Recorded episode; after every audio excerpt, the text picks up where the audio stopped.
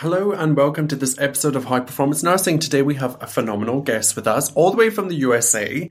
Today we have Diana Page. She is a nurse practitioner within an outpatient neurology setting. She's a burnout expert and mentor, helping exhausted nursing professionals have optimal work life balance through mentorship, education, empowerment, and community. She founded Self Care Catalyst LLC in 2020 and has helped dozens of nurses find fulfillment outside of work and clarity on their place in nursing through her signature program, the Resilient Nurse Roadmap, and has connected and supported with over a thousand nurses through her social media platforms. She is a leader on topics related to healthcare professional well-being and burnout, and is a believer that we are more than a nurse. Preach to that, and that we deserve care too. Diana is a self proclaimed boundaries queen, self care strategist, and loves a good PTO day. You can learn more about Diana and check out our free resources for clinician wellbeing at www.selfcarecatalyst.com or check out her Instagram at Catalyst for Self Care, where she posts daily tips to help you feel empowered to put yourself first and more fulfilled whilst working in healthcare. After all, Diana believes that no one is meant to do life or nursing alone. Hello, you are listening to the High Performance Nursing Podcast with me, Liam Caswell, where I help clinicians just like you take control of their careers and remove all the things stopping you from achieving your biggest goals. Let's dive in. So, Diana, can you tell us a little bit about your career up until this point? Of course. Well, first of all, thank you so much for having me. This is such a delight to be here with you.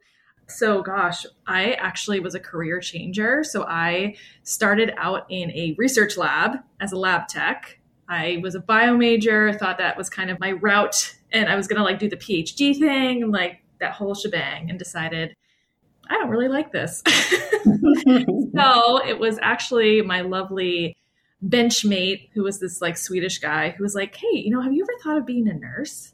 I think you'd be really good at it.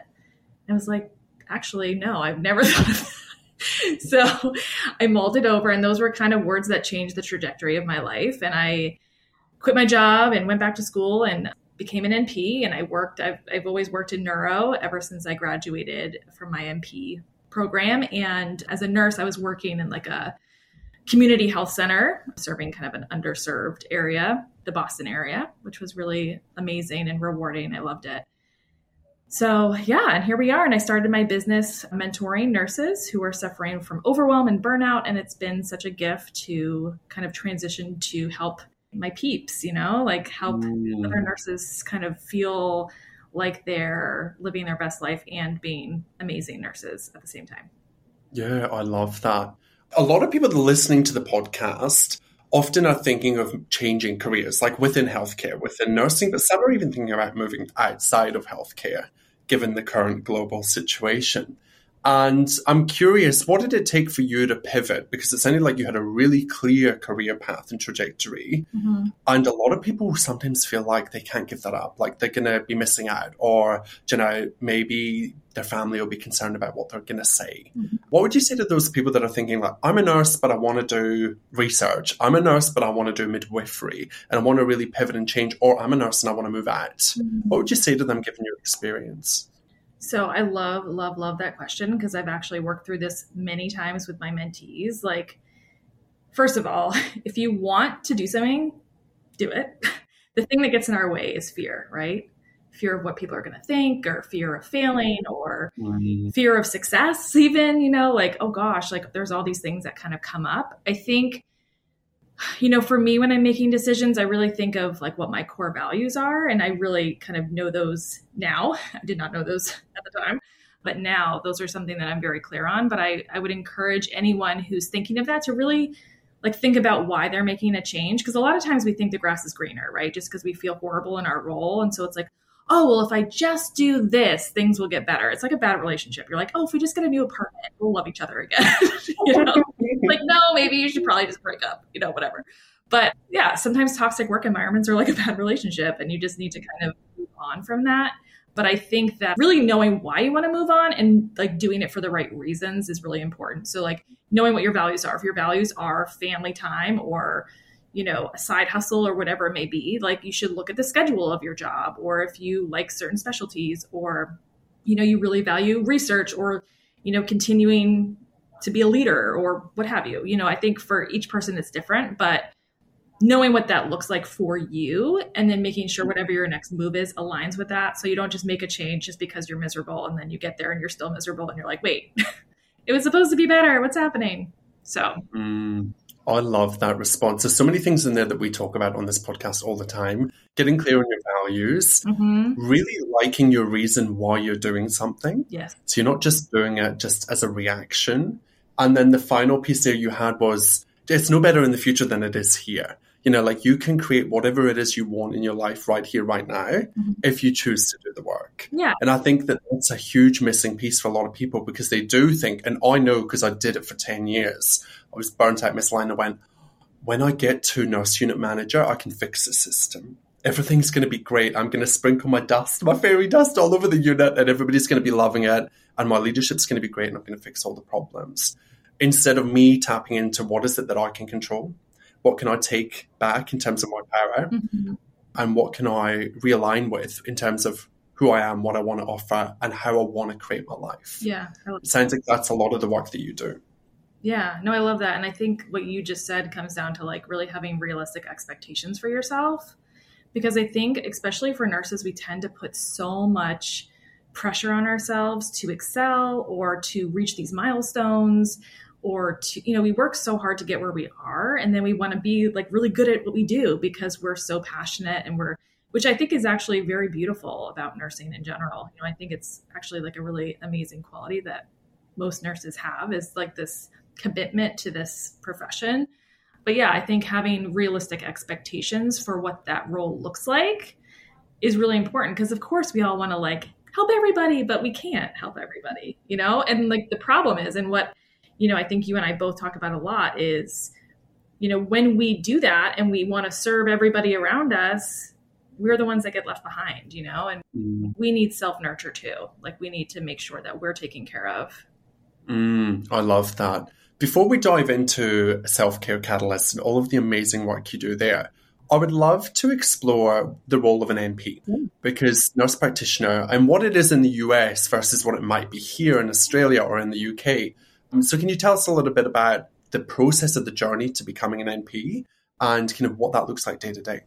Yeah. So, I mean, I think it really varies. you know, my job, so there's many ways to get here. There's like direct entry programs where you aren't a nurse.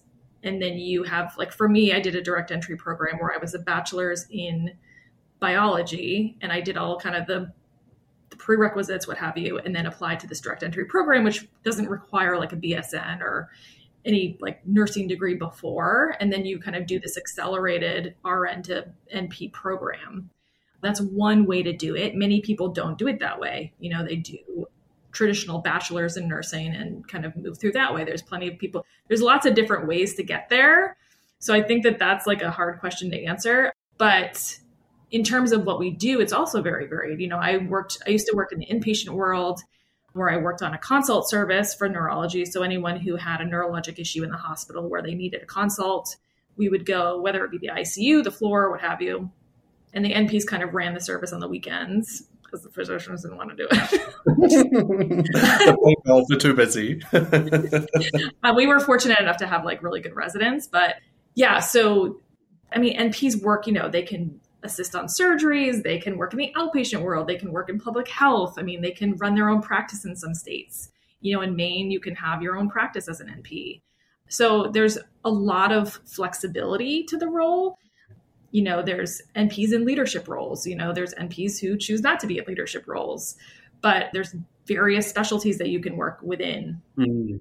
So, you know, you can work on a cruise ship if you want. you know, there's like so many things that you can do as an NP, but I personally work in the outpatient world now. I was in the inpatient world and burned out hardcore. Mm-hmm. And so I transitioned to be solely outpatient in 2014. And that's, I work with patients with, who suffer from epilepsy.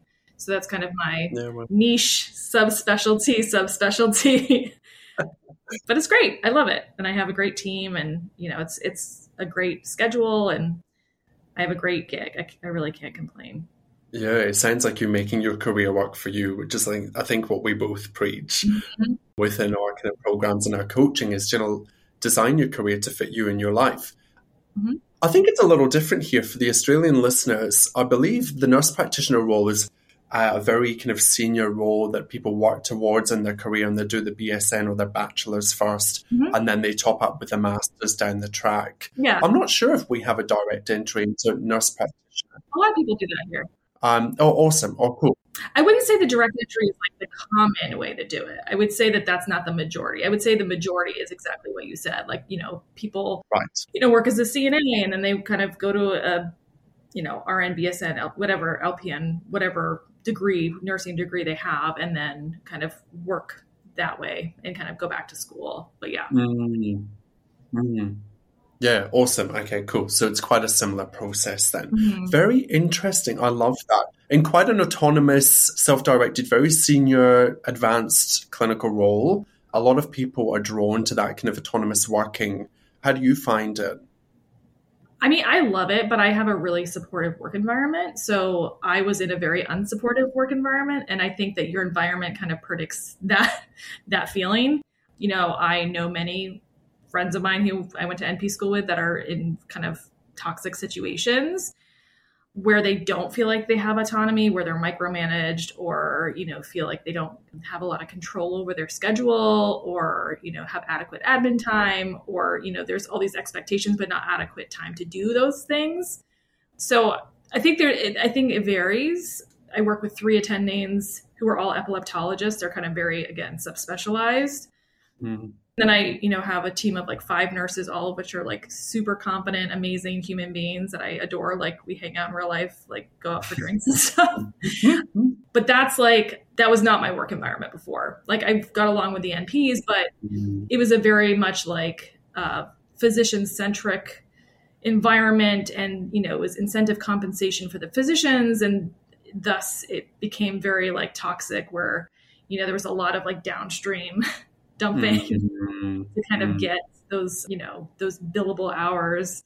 So it, you know, I think it really depends on where you are, but yeah. yeah, I think it can be very autonomous and really rewarding. I mean, being an NP is fabulous if that's what you want to do. A lot of people don't want to do it either. You know, a lot of people love bedside nursing or love, you know, what they do otherwise. I, mean, I, I'm kind of a big believer in like, you do you, you know, whatever you feel works for you like some people don't want that level of you know mm. like they don't want to diagnose they don't want to do that stuff which is fine yeah, I love it. I think it's great that we're pushing forward and advancing the scope of practice within nursing. Yes. I think that's amazing. And I love seeing that. I love seeing people being at their optimal high performing self, you know, as a clinician, as a human. Totally. So I think it's amazing to see what will happen in the future around this space. Mm-hmm. And the capacity of the role of an NP is just fabulous for our patients. I know. And to see it's very empowering for us working clinically as well to see people operating at that level and pulling those physicians up and those doctors and be like, hey, uh-uh, oh, yeah. no. yeah, I know. Well, that's the thing. I mean, I think too, like over time, the culture is going to change. I think, you know, where that is now is different than what it was like 10 years ago. Mm-hmm. You know, there's often times where like, like I, just the other day, like we run the headache clinic where I work, the NPs, but we have to like s- kind of staff it with a physician. And, you know, one of the physicians was like, he's like, you know more about this stuff than I do at this point. Like, like, sure, whatever you say. like, yes. Sold. And it's like, that's like I was like, that's a really nice compliment. Mm. Thank you. Yeah, when he's you know because you do feel like you you know become an expert at something, and it's nice to be noticed as someone who's like a peer and not like a anything but that. You know. Mm. So, yeah, amazing. I mean, I wish they like teach us more, but you know, whatever. I love that. I love that. Details, details. so, moving into what you kind of specialize in and what you talk about a lot, burnout, the dreaded B word, burnout, that bloody thing that affects all of us in our career, unfortunately. Tell us about your experience with burnout. How did it show up? What was the experience for you? And kind of what was the trigger? Yeah. So it's a funny question. So I actually was taken by surprise by burnout, which is partially why I'm so passionate about educating, especially like new nurses new grad anyone, like whatever your role is in healthcare. And really, this is all stuff that we should be taught in school, is my personal belief. But mm. It definitely took me by surprise. I didn't know that I was suffering from burnout, quote unquote. I knew I was exhausted. I knew I was irritable. I knew I was apathetic. I knew I was feeling very taken advantage of. I knew that, you know, there were all these things that I was unhappy with. But I honestly, at the time, thought it was me. Mm. I thought it was me. I thought I wasn't good enough. And again, it goes back to that confidence stuff, right? And all that's like, I know that, like, I'm going to say this and people are going to be like, yes, girl, like, I feel you on this mm-hmm. because it's true, right? Like, you graduate, you think you're like ready to go. You're this, like, I mean, at least for me, I was like, I am so ready to get in the game and like mm-hmm. do the dang thing, right? And make a difference and like be an awesome NP and just like kick butt and be the reliable one and then you're like, at least for me, I'll speak for myself. I was like a people pleaser. I did not have boundaries at all. I didn't even know what a boundary was, which is now I'm like a self proclaimed boundary queen because I'm like so protective of that now. But yeah, it definitely took me by surprise. It took me like three years to really realize like how unhappy I was. Mm. And then it took me like another year to really like be like, okay, this isn't me. Mm. this is like all of this around me, right? Like so that's something that I know you and many people talk about is like burnout is not because we are in some way deficient or some way like flawed. Is that we are in we are operating in like a flawed environment right? So yes there's plenty of things that we can do like know how to set those boundaries and take that time for ourselves and self advocate and whatever it may be. But at the end of the day it's not that we are bad human beings. So mm-hmm so yeah, so I ended up leaving that job. it was my 25 cents an hour raise that put me over the edge. oh, wow. wow. And I was like, you know what? I'm done. I can't do this anymore. so I left and which was actually bittersweet because I actually liked a lot of the people I worked with. You know, I kind of not obviously the toxicity, but there's people I still talk to now. But yeah, and then I moved back back to the homeland, back to Maine where I grew up and and started my current job, which is a much better fit for me. And it was one of those things like we talked about earlier, like looking at your values and really like, okay, well, what do I want my life to look like? And let's have the job kind of not, you know, define my life, but kind of be the thing that's extra and I live the life, you know? Mm. So. Yeah. That's so good and so beautifully said when you really step back and you look at the system mm. and you look at yourself within it. And I hear it a lot in coaching with nurses and just chatting to nurses.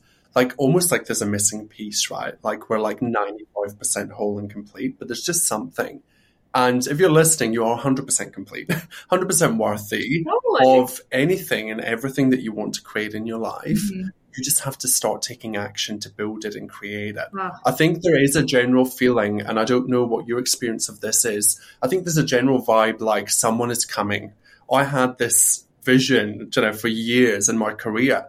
Someone's going to see that I'm amazing. Someone is going to see that I am a great clinician, a great leader. And I mean, it's delusional looking back on, on reflection, mm-hmm. but there are a lot of people that sit in that space, stuck, mm-hmm. not taking action, not moving forward because they're waiting for the tap on the shoulder. I heard this the other day. Somebody said, Oh, I've been building my reputation this, in this unit and I'm just waiting for the right opportunity. Mm-hmm. And I just thought, no, you're going about it all wrong. Mm-hmm. Uh-uh. Like you have no reputation in this unit. Like tomorrow, if they could get rid of you, they will. and that's a harsh reality of it. Mm-hmm. You need to create the opportunities for yourself within your career mm-hmm. that aligns with your values, your why, your mission, mm-hmm. and like what you want your legacy to be moving forward. So I love that you touched on that. Mm-hmm. Yeah, I mean, I, I guess it's like one of those things. I mean, I don't know. I think with any action taking, there's always that fear, right? I mean, that's the thing that keeps coming up. Mm. Is when they make a big change, you know, even if you're like, oh my gosh, like this is 100% the thing that I want, this is going to be so great. It's like, ooh, but what if it's not? you know? so I don't know. I mean, I'm a firm believer in action taking. And at the end of the day, like when things go right, go wrong, even if it goes wrong, it's just feedback, right? Like failure is just feedback at the end of the day. That's all it is. Yes. And without failure, we don't grow. So, mm. like, I used to fear it, and now honestly, whenever I feel that like unsettled feeling, it typically means to me that I'm in the right direct like I'm going in the right direction. Mm. You know, because that discomfort is what we grow from, right? If it was the path of least resistance, Yeah, for sure. we're not gonna it's like we stay where we are and we're like, oh, this is so great. La, la, la, la, la. you know? Yeah. But it's like we put ourselves out there, we like just go out of our comfort zone just a little bit. You know, like we have those hard conversations, we set those hard we like, you know, whatever, ask the person out on a date, do the hard thing. whatever. It's like, well, cool. If they say no, what's the worst that can happen? You don't burst into flames. yeah.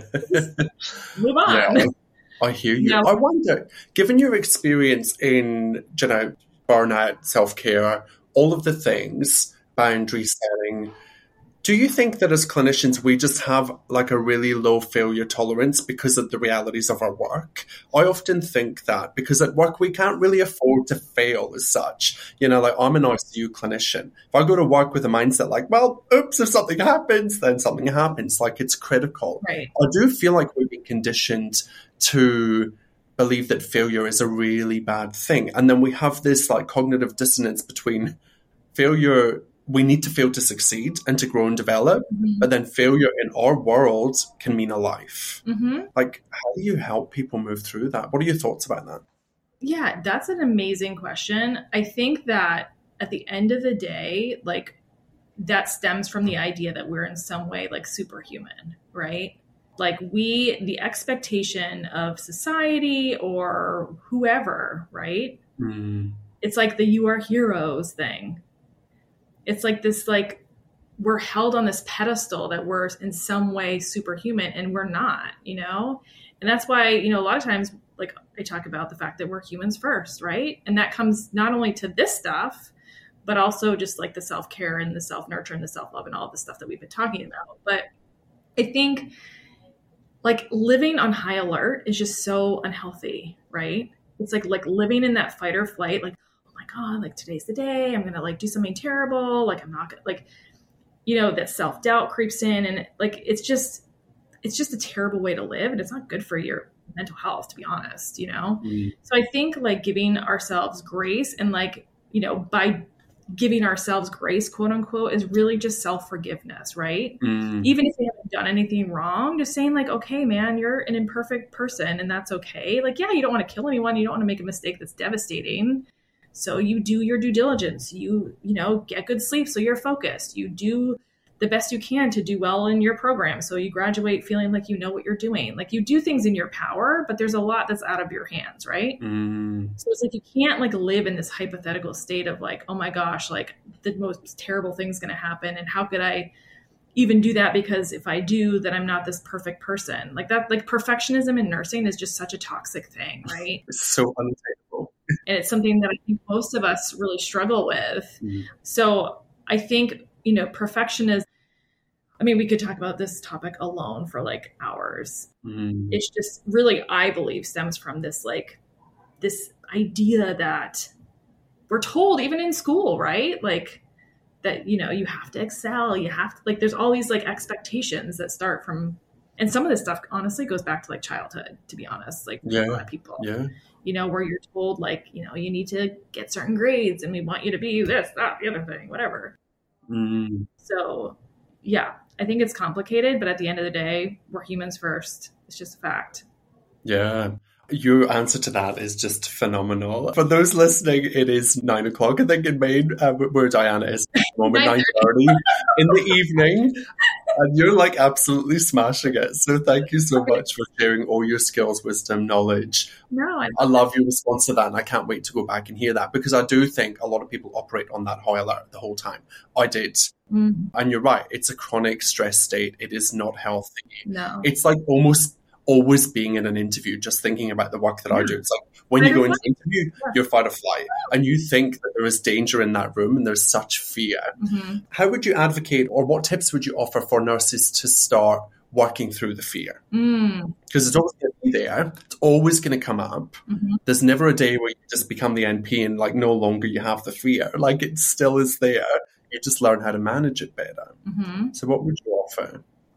So that's an, also you're so good at asking questions. yeah, yeah. So fear. So typically, the first thing that I typically like work through someone with is just knowing how to even identify it in the first place.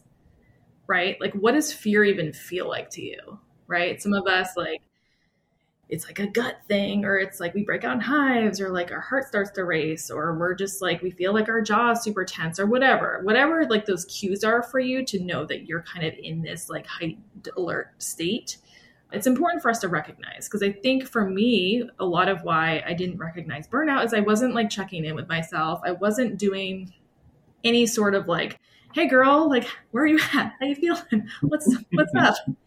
Um, which is something that I do religiously now.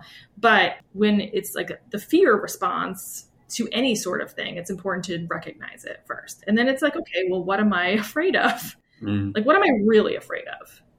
Because that's like a lot of times we tell ourselves, like, oh, like whatever. But no, like, what are you really afraid of here? And sometimes it takes a minute or it takes time to like journal that out and really like think about it like okay like i'm really scared about this interview. Well why am i so scared? Okay well i'm afraid of not getting the job. Okay well what does that bring up you know? Okay well it's fear of failure you know like it really can go through like pretty it can go pretty deep right? It can go into mm-hmm. a lot of limiting beliefs about self-worth and whatever it may be. So i think there's a lot of exercises actually and if you want i was going to give you the boundaries freebie but i actually have like a really great like journal prompt book of just like fear stuff, mm. which I think is super valuable. And I think that it comes up a lot with action taking. And I can send that to you and you can like give it to your listeners if you want. Yeah, amazing. But yeah, I would say first, again, identify what it feels like. Two, where is it really coming from? Mm. And then feel the fear and do it anyway. Yes. Yes, that is so good. You know, I'm sorry, but that is the that is the deal. Yeah. You know, and again, I think fear is something that I personally have worked through a lot in my own coaching, in my own like personal development stuff. Like this is something that I struggled with a lot early on. So that's why I feel pretty like passionate about it. Cause I really think like once you can recognize it and call yourself out and like recognize what it's really coming from, and really that it's not there's no like saber tooth tiger, right? Mm-hmm. It's like mm-hmm. it's just our brain trying to keep us safe. That's all it is. Yeah. And a lot of times we're getting triggered in fight or flight, but it's not actually something that's life threatening. Yeah. You know? And we believe that it's factually true. Like we always think that whatever comes up, one of those 60,000 thoughts that we have a day mm-hmm. in our brain and we think that all 60,000 of them are true and factual. Yeah. And, you know, often, like, I love what you talked about. They're like writing it all down. They ain't true. Like, they ain't bloody true and they're not yeah. serving you. The majority of the time, they're not true. At they're not fact for, for reals. I mean, think about it even like when you're thinking about, like, oh God, like imposter syndrome, right? Like, oh my gosh, like I'm such a fraud. No, that's not true. It's a terrible thought. And the key is to like look for evidence in your life where you know that's not true, right? Look at evidence, right? You passed your nursing program, you got a job, like people saw something in you, they hired you for a reason, right? Yep. There's all these things that you can find in your life that support the opposite. Mm, yeah, for sure. And I love what you touched on there. And I just want to reiterate it that when people people still believe that you know we're being chased as like cavemen or something, cavemen and cavewomen. Like yeah. we don't live in that state anymore. We don't need.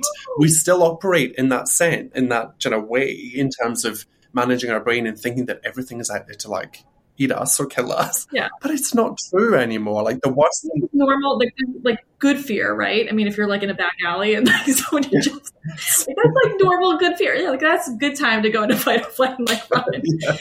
But yeah, no, walking into an interview and, no. you know, or like your first day on the job, no. Yeah. You're good. You got this. And there's a lot of reasons why. So much control over that like we have so much control over that. And mm-hmm. you talk about this a lot. You talk about taking back your power. Mm-hmm.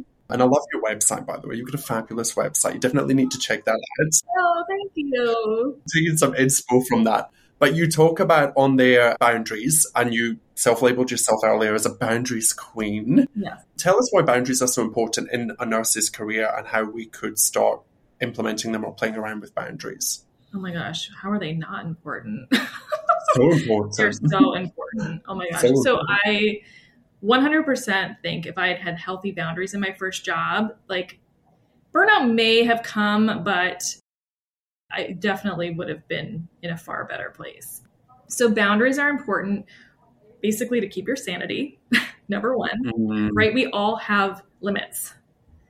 We cannot operate beyond our limits. It's not sustainable, right? We all have bandwidth. And I always think of it like a, you know, a lot of people think of it as like a battery. I kind of think of it as like a bank, right? We've got our little energy like bandwidth bank, right? And you like make deposits, you make withdrawals, and like it's a dynamic process. And if you don't have boundaries in place, then you're overextending yourself. You know, if we're saying yes to too much overtime, it's like, okay, well, you know, now what? Now I'm exhausted. Now I feel terrible.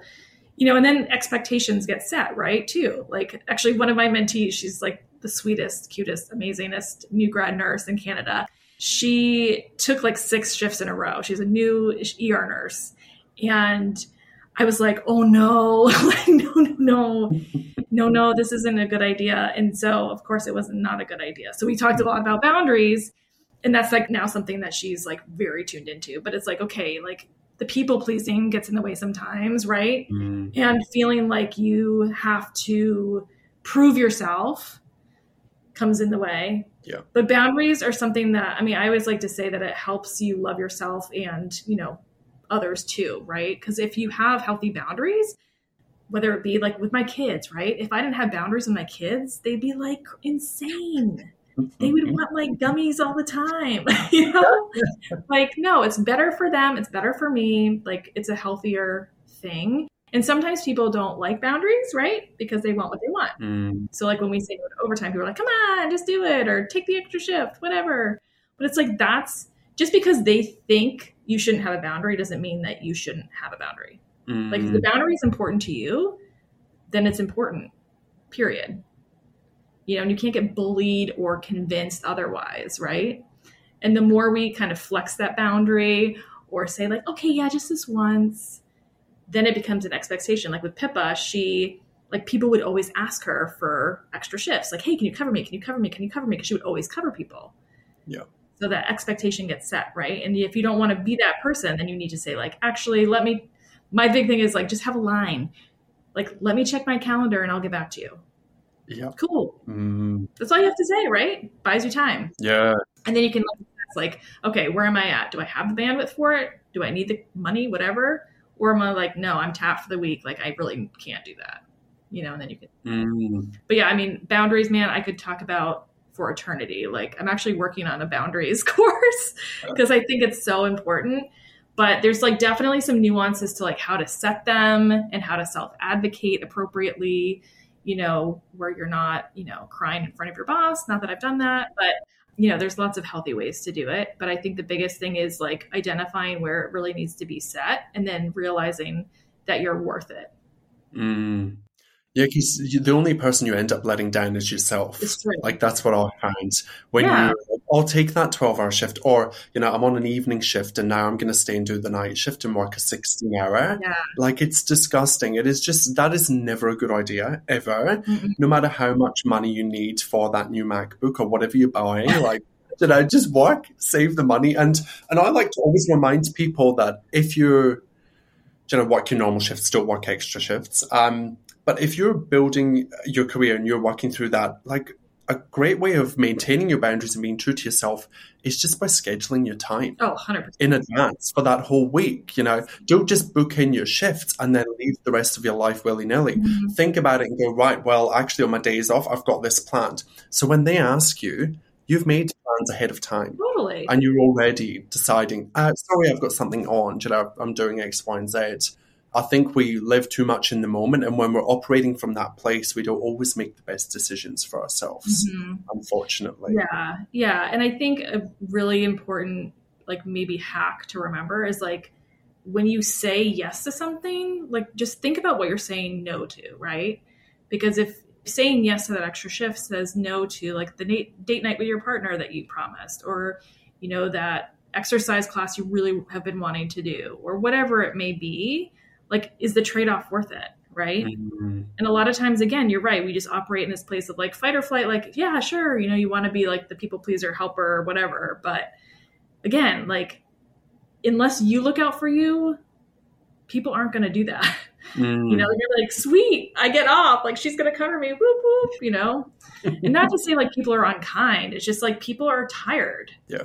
Right? Yeah. So And people are always looking after themselves, you know, ultimately. yeah, so go for it. Look after yourself. Like you're always looking after yourself. So don't be fooled that they think that you're, you know, Oh you're amazing and they love you even more. it ain't happening. I love that. So you talk a lot about reflection and you talk about the importance of reflection, and I totally agree. Sometimes in nursing school, I don't know what it's like in the US, but you know, we used to all roll our eyes at reflection. We'd be like, "Oh my goodness, again." Woo woo woo. it's like, really, does this even work? Like, how does this help? Like, we're too cool for this. But now I see the value in it, and clearly you do too. Mhm. How can nurses really strategically kind of optimize reflection to help them kind of detach Mhm. and move away from the shift? hmm Yeah. So I've always been a reflection person. I've like always been a journaler, even like very young. I actually found my journals recently from like when I was a teenager. I'm like, oh my god, I can't even imagine. Um, XO, XO, no. Um, so yeah, so I've always been like a big believer in that, and more so in the past, you know, whatever, how many, ever many years since 2014 you know, when I really got more serious about looking at it in terms of my job and making sure that I was going to like prevent ever feeling burnout again. Cause I was like, that sucked. Like, I don't want to do that again. and I really liked my job, right? I like what I do. And I didn't want burnout to take that from me, right? I didn't want it to like ruin everything. So for me, the place that it's been hugely helpful, and this is something that I talk about a lot is the idea of a post shift reflection. Mm. So, like before you even leave the parking lot, or you know, if you have a quiet space near, you know, where your workstation is or whatever, just taking like five, ten minutes max, like even five minutes, just to like ask yourself a couple questions. The key questions being, what am I feeling right now in this moment? Mhm. Because if you don't name the feeling, it's really hard to move through it, right? Yeah. Again, we're like in this fight or flight. Like we leave work, we feel overwhelmed, so we hop in the car. We're like, we just want to get home. I just want to get home, right? But then you get home and you're like, ugh, I'm so tired. I don't even want to cook. Like, ugh, I just want to like sit on the couch, let it out, whatever. Mm. But that's not really serving you, right? So ask yourself, what do you want to feel? Second question should be, what do I want to feel? Mm. So, what do I actually want to feel right now? Like, what would be a better feeling? What do I wish I was feeling? Mm. And then the third question is, what is one thing, step one, to get to that feeling? Mm. Right? So, if it's like, I really want to feel calm because today's been crazy. Okay, cool. What's one step? You know, when I go home, I'm just going to like take a shower and like whatever it may be, or go for a walk or listen to a podcast, or I'm going to cook that recipe I've been thinking of it just gives your brain like this target of something else other than like the default mode of burnout and overwhelm, which typically is like this path of least resistance that doesn't serve us because we're just tired, right? But the effort it takes to do these intentional actions that actually do serve us isn't that hard. Mm. It's just we don't check in with ourselves. Mm. So, what do I feel? What do I want to feel? And what is step one to get to that feeling? Those are like the three non negotiable ones.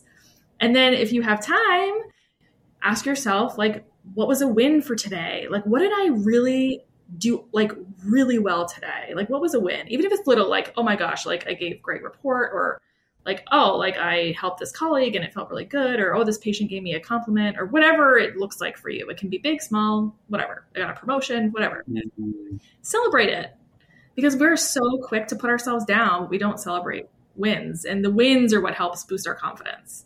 Mm. So I could go on. There's like, you know, a bunch of other ones that I like I have a post shift reflection tool, but if people they can download it in my bio, but it's honestly been a game changer for me. Like now I just use it on like the hard days.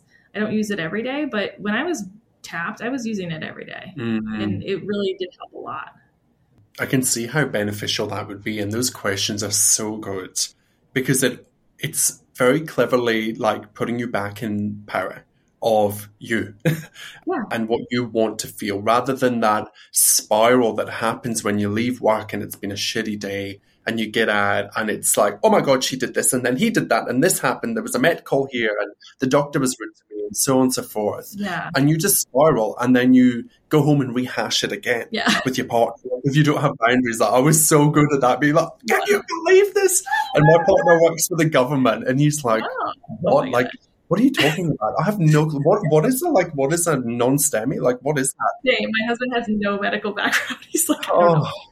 And then I get angry because the, he doesn't understand. You know, I really love that process of just being like, what do I want to feel? Mhm. Like, whatever you want to feel in that moment is available to you. Like, what do you want to feel? 100%. And then just go for it and make it, you know, whether it's listening to something that's soothing or calming on the way home or your hype song. You want to feel energized, like put on some whatever. Like, Yeah. yeah. And honestly, that's a question literally you can ask yourself anytime, right? Mm. Like, that's something that you, if you're like at your workstation and feeling like, oh my gosh, I'm feeling so defeated right now, like, cool. What do you want to feel? How, what's one thing to get there, right? And it can be little. It can be like, you know what? I actually need a snack. I'm really hungry and I'm tired and I need energy, you know? And we just don't check in. Like that mindfulness of just being in the moment and knowing where you're at mentally, physically, Mm. it's an act of self love, right? It's so important and it really helps you feel cared for, you know? Absolutely. Yeah, I love it. I um could talk to you all day. I feel like we're kindred spirits. I feel like we're definitely on the same wave. I know. I wish we like went down the road. We're on the same wa- wavelength for sure. Um, Oh. we definitely will have to do this again Totally. I would love it. because I think there's so much that we haven't covered that we could cover. No, we could talk. Yes, no. and it's you know it's funny even though globally everybody's going through the same thing i think sometimes you forget that Yeah. i think a lot of people listening will be like caught up in working in sydney australia or out in western australia in Perth or maine Mhm. in the us and even though it sucks like that we're all going through a similar thing it's nice to know that we're all experiencing it together Yeah. and that we can share that experience and come out the other end of it better high performing clinicians that are invested in their self-care Mhm. and creating the life that they want to create. So, where can people find you, and what are you offering at the moment in terms of courses, and how can people work with you? Mm. Yes. Tell us all the things. Oh my gosh. All the things. So I hang out mostly on Instagram. So it's at Catalyst for Self Care. We talked about why. my website is www.selfcarecatalyst.com. That has information about mentorship. It has like testimonials. It has all the, the info. And then Instagram actually has like just a ton of information if you guys are looking for resources. There's like tons of free resources on my website that you can download. There's the post shift reflection tools on Instagram that you can download. That's free. I really try to put as much like free stuff out there because like honestly, I want like I want to be a resource and I want to be helpful for Mm, people that feel they need more individualized support or want to be part of like a group program. I do have mentorship. You know, I've mentored, gosh, like almost 40 nurses at this point or 40 nurses at this point, which has been so rewarding. And it's a 12 week program. It's honestly amazing. The group right now is incredible. It's like they're, it's like the sisterhood or, you know, personhood, whatever you want to call it.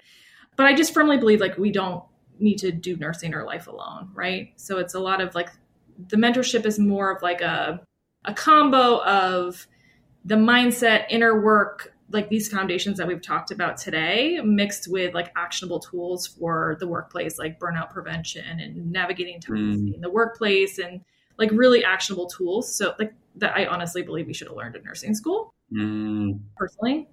Mm. So that's like my group program. I do one on one mentorship if people prefer that. And actually, I'm doing like a workshop. I don't know when this is going to air, but it's on the 21st of March. I'm going to be doing workshops once a month on different topics. This month is productivity. amazing.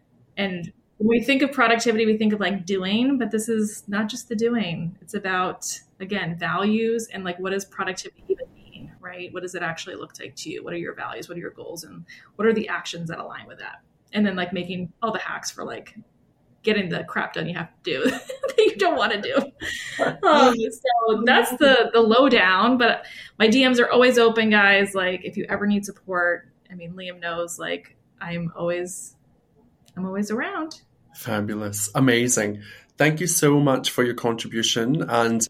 I love your tagline there, Jenna. No one has to do life or nursing alone. And I could not agree more. One of the best things that I'd ever did was get a coach and a mentor outside of the workspace to be able to grow to become the best person that I could possibly be Oh as a clinician, but also just as a human. Yeah. Because, you know, it's not all about work. And that's a lesson that I think we're all no. learning. And you say this beautifully.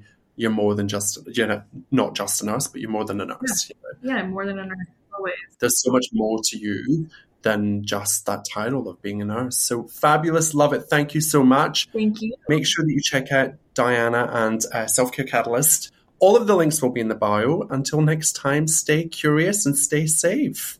Thank you so much for your time, Diana. Thank you. I'm so happy. Thank you. If you've enjoyed listening to this podcast episode, please take a wee minute to leave a review. It would mean the absolute world to me. If you are ready to start taking action in your career and you need some support, why wait? Come and join my private Facebook community. The link is in the show notes below. Within the community, we take what we discuss in this podcast and we put it into action. Currently, I am looking for nurses who are ready to stop playing small and invest in themselves to create the life and the career they want to live. If that sounds like you, then please get in touch. Until next time, thanks for listening, stay safe, and stay forever curious, my nursing friends.